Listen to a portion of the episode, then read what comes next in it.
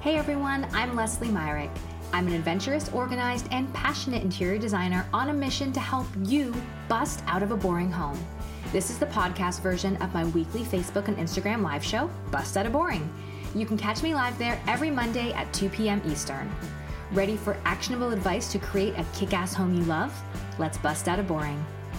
Hey everyone, Leslie Myrick here. Welcome to Bust Out of Boring. It's Monday. We're all home. We're all getting bored. So I'm here to give you some fun, actionable tips to bust out of boring today. And if you're watching live, what's up? Good to see you guys. I just want you to know I might look all put together and all business on top, but it is definitely the mullet of outfits because while I did put on a jacket and some lipstick for you, I'm definitely wearing cutoff jean shorts. So, business on top, party on the bottom. That's how we're doing it this week. Anyway, this is the time of year. It is the end of March. We're getting into April and April showers and May flowers and all those wonderful things and that kind of burning desire for spring cleaning, at least for me. I love to get cleaned up and organized this time of year, and we're all staying home. And this is a fantastic time to take advantage of that. So, what I want to share with you today is my number one tip for getting organized. You guys might not know this. I used to be a professional organizer. So, back in the day when I was going to school for interior design, the show Clean Sweep premiered on TLC.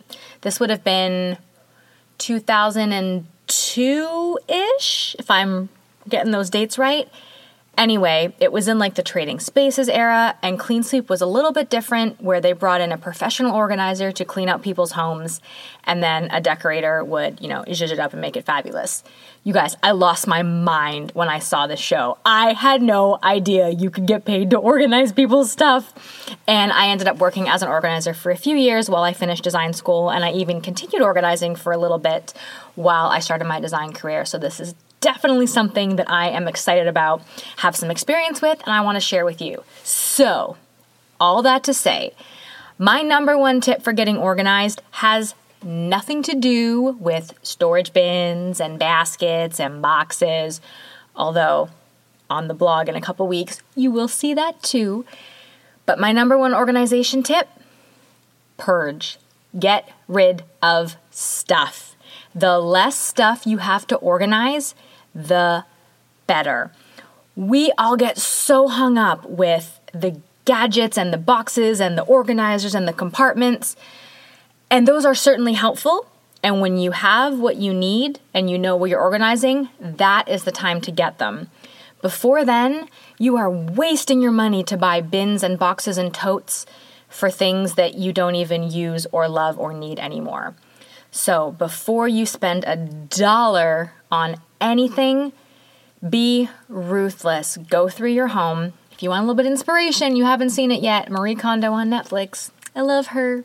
Even if the idea of holding all your things and sparking joy feels a little weird and woo woo to you, just trust me. The concept is there. If you don't love it and feel a connection to it, if you don't need it, if you don't use it, let it go. It does not belong in your home the more you can let go of and really pare down to just what's essential and useful and things you freaking love to have around, once you get to that point, that is when you actually can start buying the pretty things and getting organized. So I cannot say enough how important purging and letting things go is in the organization pro- uh, process. It is more important than anything else. You don't want to organize and tidy and store crap you don't need. Full stop. So if you guys are like me, I'm hoping everyone out there is healthy. We're all staying safe and distant. So I'm making an assumption that you are home and healthy and able to do this. Even with kids around, and I've got two of them home right now that I'm taking care of, you can make this happen one drawer at a time, one room at a time, one shelf at a time. I would love to help encourage you along the way because I love this stuff. So you can always reach out to me on Instagram or Facebook. Shoot me an email, leslie at lesliemyrick.com. Would love to just help give you some tips or support and keep you going on this fun organization journey. And if you haven't checked out the blog yet, it's at lesliemyrick.com slash blog. All of April is going to be about home organization. So stay tuned for bins and storage boxes I love and other organizing tips to really help get your home in shape.